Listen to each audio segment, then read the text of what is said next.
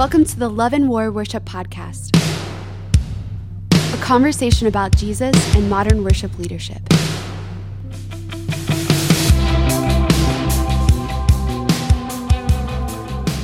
All of us want a life that looks like Jesus' life, but it just seems like there's a gravitational pull away from that life and toward a life shaped by other things. In this episode, we examine the things that shape our life as leaders, and we take a good hard look at the shape of Jesus' life and ask what we could do to grow into a more Jesus shaped life ourselves. That's what today's episode is all about.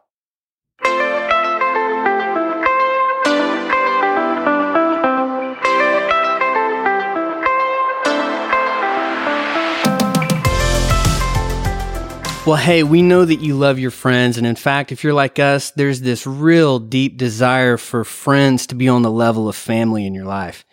We would bet that there are three primary things that we all know that we want. Number one, we all want an increasing passion for God. Secondly, we want to know who our people are. And then thirdly, we want to know what our primary purpose in life is. Well, in short, these are the things that the War Learning Community, October 12th through the 15th, will be all about. So come to Kansas City and join this growing network of worship leaders from across the United States who are learning how to take worship home with friends who feel like family so that their neighbors can be closer to the stuff that God does. We want to know you. And in fact, the reason why we're doing this entire podcast is so we can hang with you. So come to the Love and War Learning Community in Kansas City, October 12th through the 15th, and learn how to take worship on mission with friends who feel like family. You can learn more about applying for the Love and War Learning Community at loveandwarworship.org. Hope to see you there. Dude, today we are interviewing Bob Rognlien. This is a solid one, isn't it? Yeah, I love it. I love this episode, man. I, I, had the privilege of interviewing Bob earlier this year at the 3DM Generals Retreat in Pomona, California. 3DM is a is a network that we're deeply involved in that's teaching people how to make disciples and how to live on mission. And Bob is on the board of 3DM and he's the author of a book called A Jesus Shaped Life. And I'm really excited about this episode, man. Let's talk about some of the things that we're going to talk about through this discussion with him. Yeah, a couple main points that we learn is we learn that it's a very Western idea to believe that what we think shapes our lives. But in reality, our lives are shaped by what we love way more than just what we think. Mm-hmm. So in this episode, we're discussing what it means for our lives to be shaped by the things we love and value. Yeah, we also talk about how Jesus' life had a very certain shape. And Bob helps us see that shape and teaches us how that shape can become the shape of our lives. And that's the point, actually, of discipleship. And then we discuss what it means that the primary work of the church has mostly become attractional instead of transformational. Yeah. And lastly, we ask the question, what was the central aspiration of Jesus' life? And we got a great answer out of him just a note the audio wasn't the best on this one. We absolutely did our best, but I had my field recording stuff out on this trip with me and I recorded Bob in this really tiny office and he was a champ about it all. So let's get into it our interview with the author of The Jesus Shaped Life, Bob Rognlien.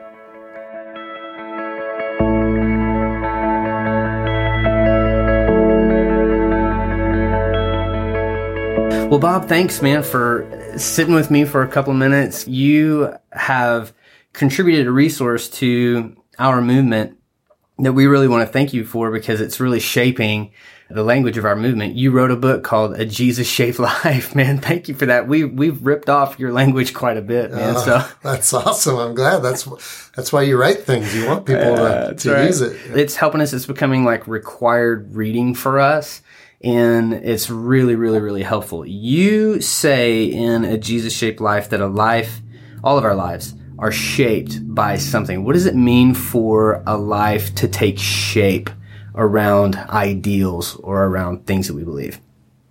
Well, it's interesting, isn't it, that Paul in Romans uh, describes that process of being conformed to this world versus being transformed by the renewing of our minds and uh, and that that passage is in Romans 12, 1 and 2 is is also in the context of worship, isn't it? That we're to offer our lives as a living sacrifice, mm. a, a, worship that is logical or according to the word, mm-hmm. you know. And so, uh, yeah, I think we're we're all subject to forces that are constantly pressing on us and and seeking to shape us like like a mold, you know, ex, external forces that are constantly shaping us, our our culture, the society around us, the people that we're interacting with, the systems that we're part of. Uh, there, there's constantly forces at work on us and in us, seeking to conform us to a certain shape, a certain mold, and, and I think that that word uh, from Paul is really about the inner transformation that comes from the work of the Holy Spirit in which we're being changed, to use the Pauline language, from one degree of glory to another, mm-hmm. more and more into the image of Jesus, so that outwardly we begin to look like what Jesus is doing in us inwardly. Right. And that's the process of transformation, which, which obviously is at war with, in many ways, the external forces, you know, that are pulling on us. And I think therein uh, lies the challenge of discipleship and of following Jesus. is We're pulled between the forces that want to conform us versus the, the power of God that is at work within us to transform us. Yeah, and you would say that Jesus' life had a certain shape. And the fact that his life had a certain shape, that that would mean something for us in terms of Christian discipleship, right? And so tell me about a Jesus shaped life. What is a Jesus shaped life? Well, yeah, I mean, in many ways, that's the point of the incarnation, isn't it? That that God entered into our world and took on a human form and became fully human. It wasn't just an external appearance, um, but God took this humanity on Himself so that He could show us the way we are meant to be. He, he could give us a living picture, a living example, uh, an example with skin on it of of who we are meant to be and what our lives are meant to be about. Yeah. And uh, and so obviously discipleship is the process of living in the kind of relationship that will help us become more and more like Jesus, and in that become more and more of who we're truly meant to be. So you know, to me, the Jesus-shaped life is the life of discipleship that leads to uh, participation in the fulfillment of God's mission, His kingdom here on earth. And I love the way, again, Paul describes it in Ephesians 4.15. He says that we are to grow up in every way into Christ, you know, Yeah. who is the head of the body. Right. And that picture, uh, I think is, is the picture of the Romans 12 being transformed because it's a process that grows up within us and then begins to show outwardly. So in, in the Jesus Shaped Life book, I tell the story of a neighbor who has a couple of these sort of chicken wire topiary forms mm-hmm. in his front yard that look kind of like the shape of a dolphin. Mm-hmm. And they're, they're two dolphins kind of jumping out of his front lawn, but they're just chicken wire forms. But he plants, you know, shrubs inside of them. And the idea is for the shrubs to grow up inside these forms. And as they're pruned to the shape of, of those dolphin forms, pretty soon you have these cool dolphins, you know. Right, right. But the, the funny thing was one of those had grown up into the form and, and it was this amazing green dolphin, you know, and, and beside it there was this, this shell with a little kind of twig that hadn't grown up, you know, and to me it was like the picture of, of what growing up into Jesus looks like. It's a process of, of dying and rising. It's a process of growing and being pruned.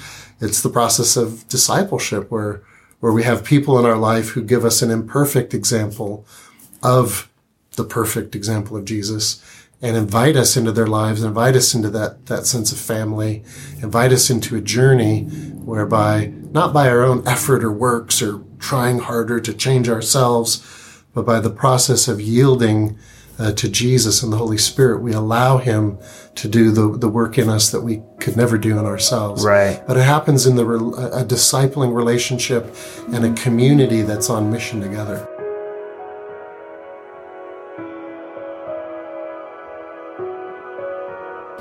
You know, it's interesting, man, because a lot of the audience that's listening to this, or a lot of our audience, they work in systems that aren't necessarily asking them to live Jesus shaped lives. It's not that that's not the job, it's just that's not the thought, energy, creativity, imagination is going towards Sunday. And so, in so many conversations, we're hearing that, man, actually, my life is actually shaped around Sunday which is not evil or bad or whatever. It's just we're trying to kind of expand our imagination. Go, how can our lives beyond Sunday be shaped into the image of Jesus. And so I'm, I'm curious, man. I know that you've written a lot, you know, you've written books on worship. You care about, about worship.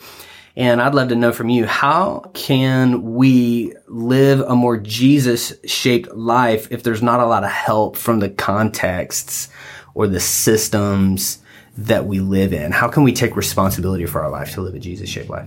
Yeah, that's a great question because, uh, particularly for anyone who's in a public role, and worship leaders, you know, by nature are very much in the in the public position in that way up front. Um, I think we're more subject in some ways to conform to the external pressures, which in many ways work against the process of being transformed into mm. the, the shape of Jesus' life. Uh, but it's ironic, isn't it, that as we talk about worship leaders, that that would be the case because worship is intrinsically about encountering God in such a way that he is shaping and transforming us more into his image. Right. And in my books on experiential worship, the experiential worshiper, I, I've kind of described worship as God coming to us and us responding to God. But when God comes to us, he, he engages us with our heart, our soul, our mind, and our strength, which is just the biblical way of saying all that we are and is calling us and evoking in us a response in all those ways our heart, our soul, our mind, our strength. And in that kind of an interaction, you cannot help but be transformed, you know, and that's right. why, that's why worship is so powerful and so important to so many of us is because mm-hmm. we've experienced that. We know that. That's why many of the people listening here are devoting their lives to leading others into those kinds of encounters. So isn't it ironic that oftentimes the way that worship has been construed within our church cultures and systems sometimes is working against that. Right. Know?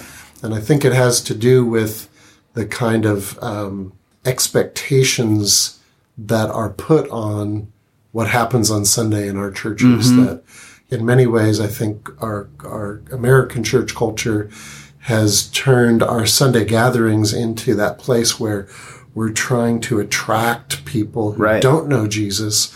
And so we put a lot of emphasis on the things that we think will attract them. Yeah. And one of those things is, you know, excellent music that's relevant to them and their musical styles and tastes and is produced in a way that, uh, is, you know, very high quality and mm-hmm. so forth. And so we put a lot of effort into the production and the presentation of musical worship in such a way that that culture starts to become very performance oriented. Right. Almost feeds into a, the celebrity culture that's yeah. so strong in America. And so as a result, I think those forces, you know, are kind of at work there. Yeah. So I guess your question was how do worship leaders that are dealing with that seek something better?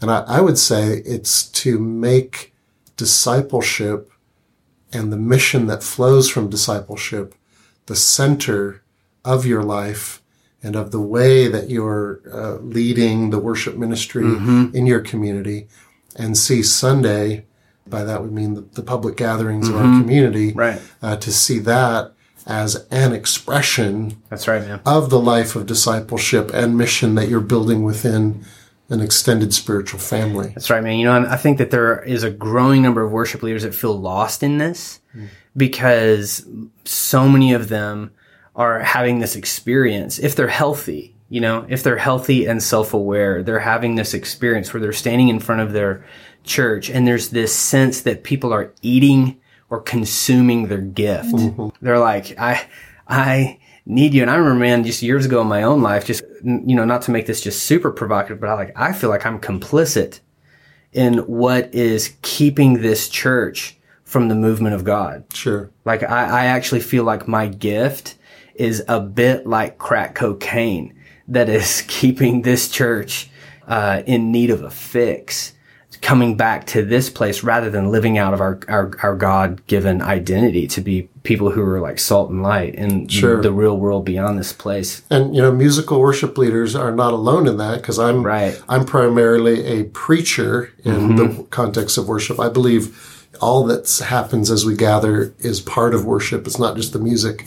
But I think preachers are often in the same place because there's so much pressure on us to, to come up with an interesting and funny and engaging and meaningful biblical message. It's practical, Yeah. you know, all these things. And, and we know that the, the kind of the quality of the music and the quality of the preaching are the two things that Yeah. will keep people coming and Right. attract new people to come.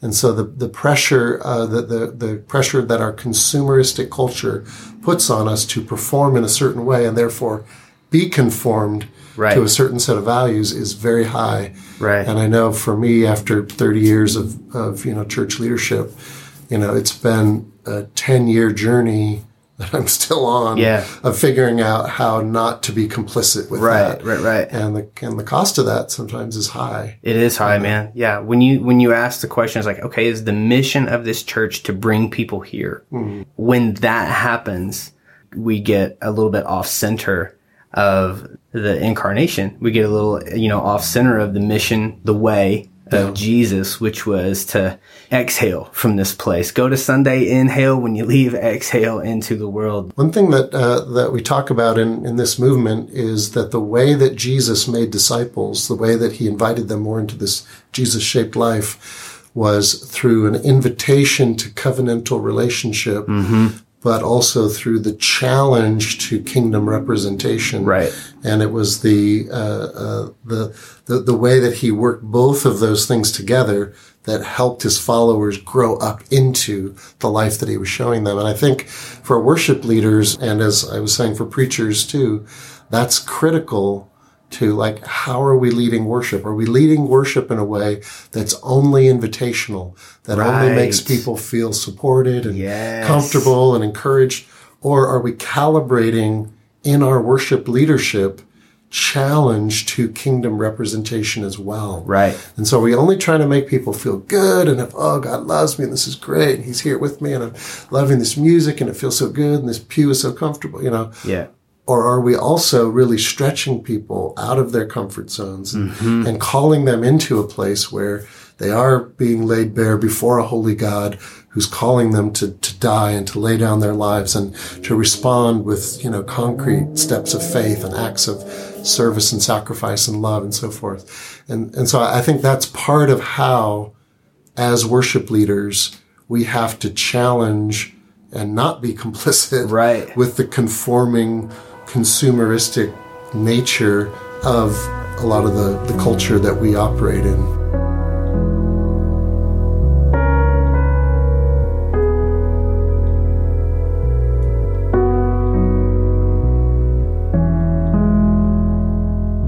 A lot of this language even fell on our team as we've been here at this retreat with you, you know, over the last couple of days. And we realized it's hard to be in the room sometime with a prophetic leader mm-hmm. if they're not maturing. And I'm growing and maturing. I'm realizing that I lead a lot out of we should do this. Mm-hmm. And it's it's a fine line, you know, because once you kind of project, hey, we should be leading it or living a Jesus shaped life, man, immediately people start to feel you know, shame's not too far behind that. Once you are putting the oughts on people, we ought to live a certain way. We ought to live a Jesus shaped life. And I think that what's different, and this is what became clear to me over the last couple of days, is that it's really different.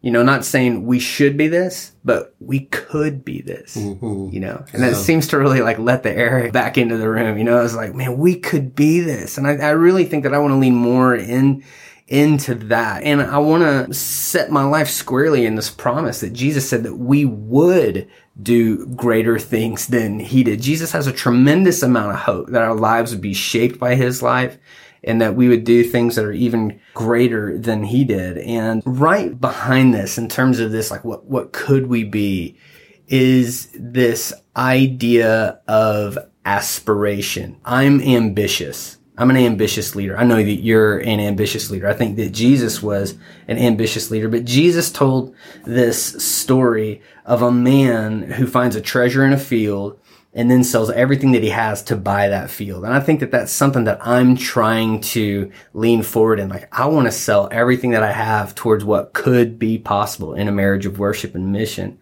And Jesus told us that where our treasure is, our hearts would be also. The treasures of our heart are hidden in our aspirations. And we know that many worship leaders or young leaders are driven by aspiration as I am. But here at Love and War, we have a key value that what or who we aspire to be is shaping our lives. So our choices, our time, our energy is all headed in the direction of our aspirations. So my aspirations are revealed in what I treasure, and what I treasure is revealed in what I choose, and what I choose is seen where my time goes. So the real question are what aspirations shaped Jesus's life and what aspirations are shaping mine? So do I aspire to be known? Do I aspire to be heard? Do I aspire to be seen or applauded? Or my aspirations in life, Jesus's, are my treasures Jesus's treasure? And so the question I'm asking you right now was a long way around this hmm. is what was Jesus's treasure? Like what were the aspirations of his life? I think it's important to this Jesus shaped life question. And as we're trying to wrestle out, I think modern worship leadership is guided by certain unspoken aspirations. Be great, get bandwidth, find people that love your record or your song or whatever, be heard, all this. But behind all of this is a surrender to Jesus' life. If we lose our life in Him, we'll find it.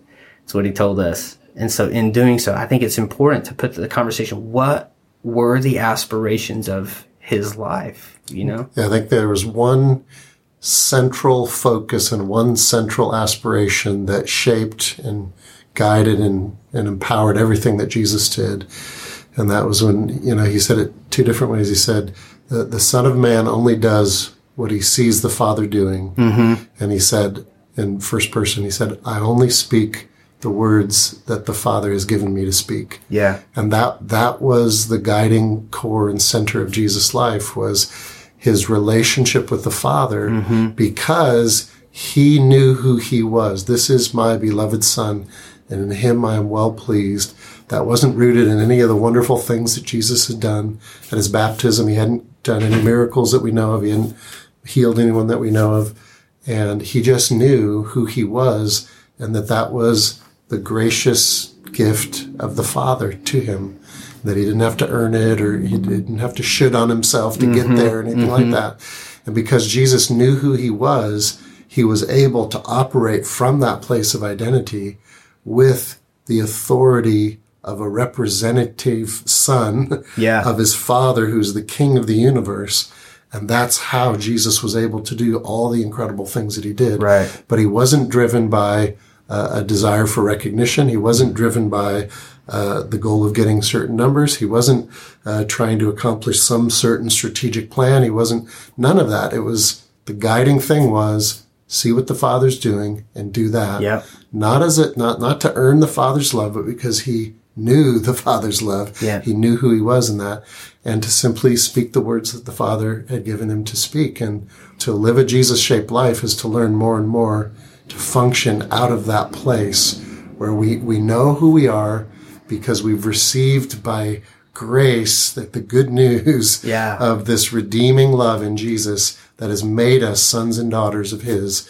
And from that place of, of the desire that we could, you're talking about the could language mm-hmm. is obedience, not in order to earn the Father's love, but the obedience that naturally wells up within us, the desire to do right. the Father's will and speak the Father's words. And out of that then comes the power yeah. to do the will of the Father because we know who we are, we know the authority given to us.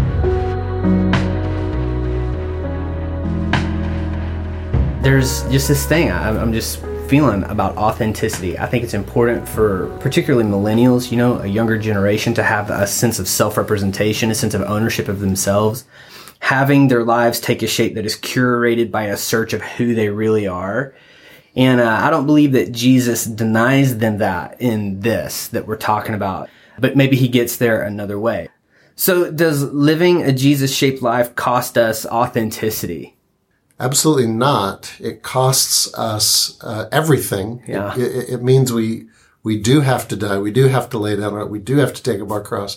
But it's precisely in order to gain the authentic life that we're meant to live, that we were designed for, that we're created for. Right. Jesus said, "You know, I, I came that they might have life and have it."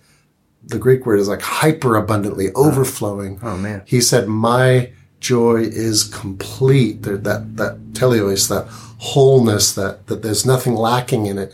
And he's, and he said he came that his joy might be in us. Yeah. And so it's, it's in coming to know who we really are through that relationship with Christ that leads us to live the authentic life that we're truly meant to live. Those, those two things are interconnected, but the world would tell us that that comes by accumulating, you know, possessions or, or fame, you know, or power or whatever.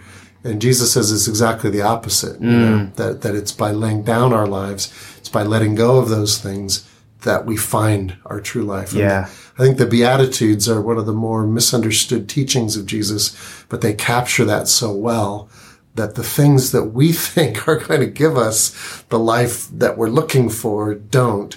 Whereas the things that we think we're going to lose it if we go that direction, that is where we find life. you know? Right. Right. Right. And so that's why Jesus said, if you're going to follow me, if you're going to be a disciple, you have to take up your cross, you Yeah. know, but, and then Peter says, in response to the statement about the rich man, he's like, well, then what are we going to be left with? Yeah. Well, guess what? A hundredfold in this life and in the life to come. Yeah. You know, Yeah. it's just the, it's the paradox of the gospel in Yeah. that way. Last question, man. What is something that our listeners can do today to begin living a more Jesus shaped life? Yeah, like 10 things come to mind. So I try to think of, I, th- I would think of one. Um, I would say, uh, seek after a relationship with somebody who is ahead of you on the journey of following Jesus into that Jesus shaped life. And if you don't have a relationship with somebody like that, seek a relationship where you can learn from them, you can imitate their imperfect example, and through that relationship, you can grow up more and more into Christ. Yeah. And and then uh, and then from that relationship, Yeah. begin to invite others to do the same with you. Yeah. Well, obviously, man, we want people to find that as close to their real life and their real home, local place as they mm-hmm. possibly can. But man, if you're a listener and you're really struggling for that, the Love and War community exists to be that for you. That is what we mm-hmm. want to be. We want to walk with you and together, not because we've achieved it, but because we've just set our heart to be worship leaders who are asking the question, not how can I keep living a Sunday shaped life, but how can I live a Jesus shaped life? We're after it. And so we'd love to walk with you too. Bob, thanks so much, man, for this. Thank you, John. Yeah, it was man. awesome. Yeah. Yeah. With you. I love what you guys are doing. So keep it up. I Thanks. can't, can't wait to hear more what God is going to do with this. Well, we'll have you, we'll have you a little closer, maybe in Kansas City at one of our events sometime soon, man. You're a hero to us. Thanks, buddy. Thanks, man. Appreciate it. Boom.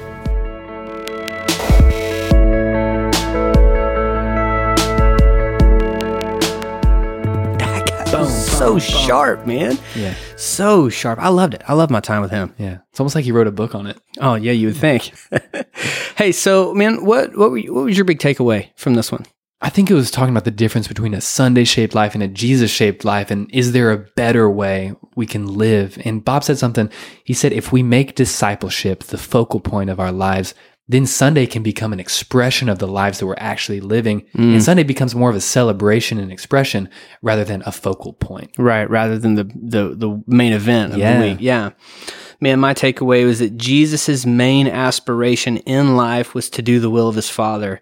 Another way of saying that is that Jesus knew what kind of life his Father was asking him to live, and all of his decisions in life were made from that place.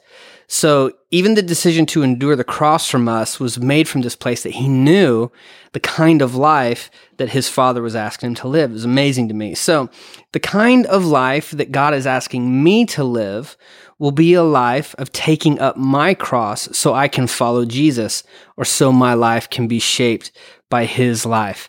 Man, that's challenging and true. That has been my experience of following Jesus as well. And uh, it was just an incredible reminder for me to just kind of double down on that and and to to just allow every single thing that Jesus is asking me to do in life to shape the way that I'm living because I love him. Yeah. Because I love him. Yeah. It's a narrow road, but we believe that our listeners can do that. They can live that type of life. Absolutely, man. Yeah. I love it. Everybody, thanks so much for listening with us. And we're really excited about this episode that's coming up next week. We'll see you then. Thanks for listening. Thank you for listening to this episode of the Love and War Worship Podcast. The title music from these episodes is from John Shirley's album, The Desert Blooms. This episode's transitional music has been provided by MVRK. You can license music from MVRK at marmosetmusic.com. This episode's underscore music has been provided by Meaning Machine. You can license music from Meaning Machine at musicbed.com. To learn more about Love and War, go to loveandwarworship.org. Thanks so much for listening today.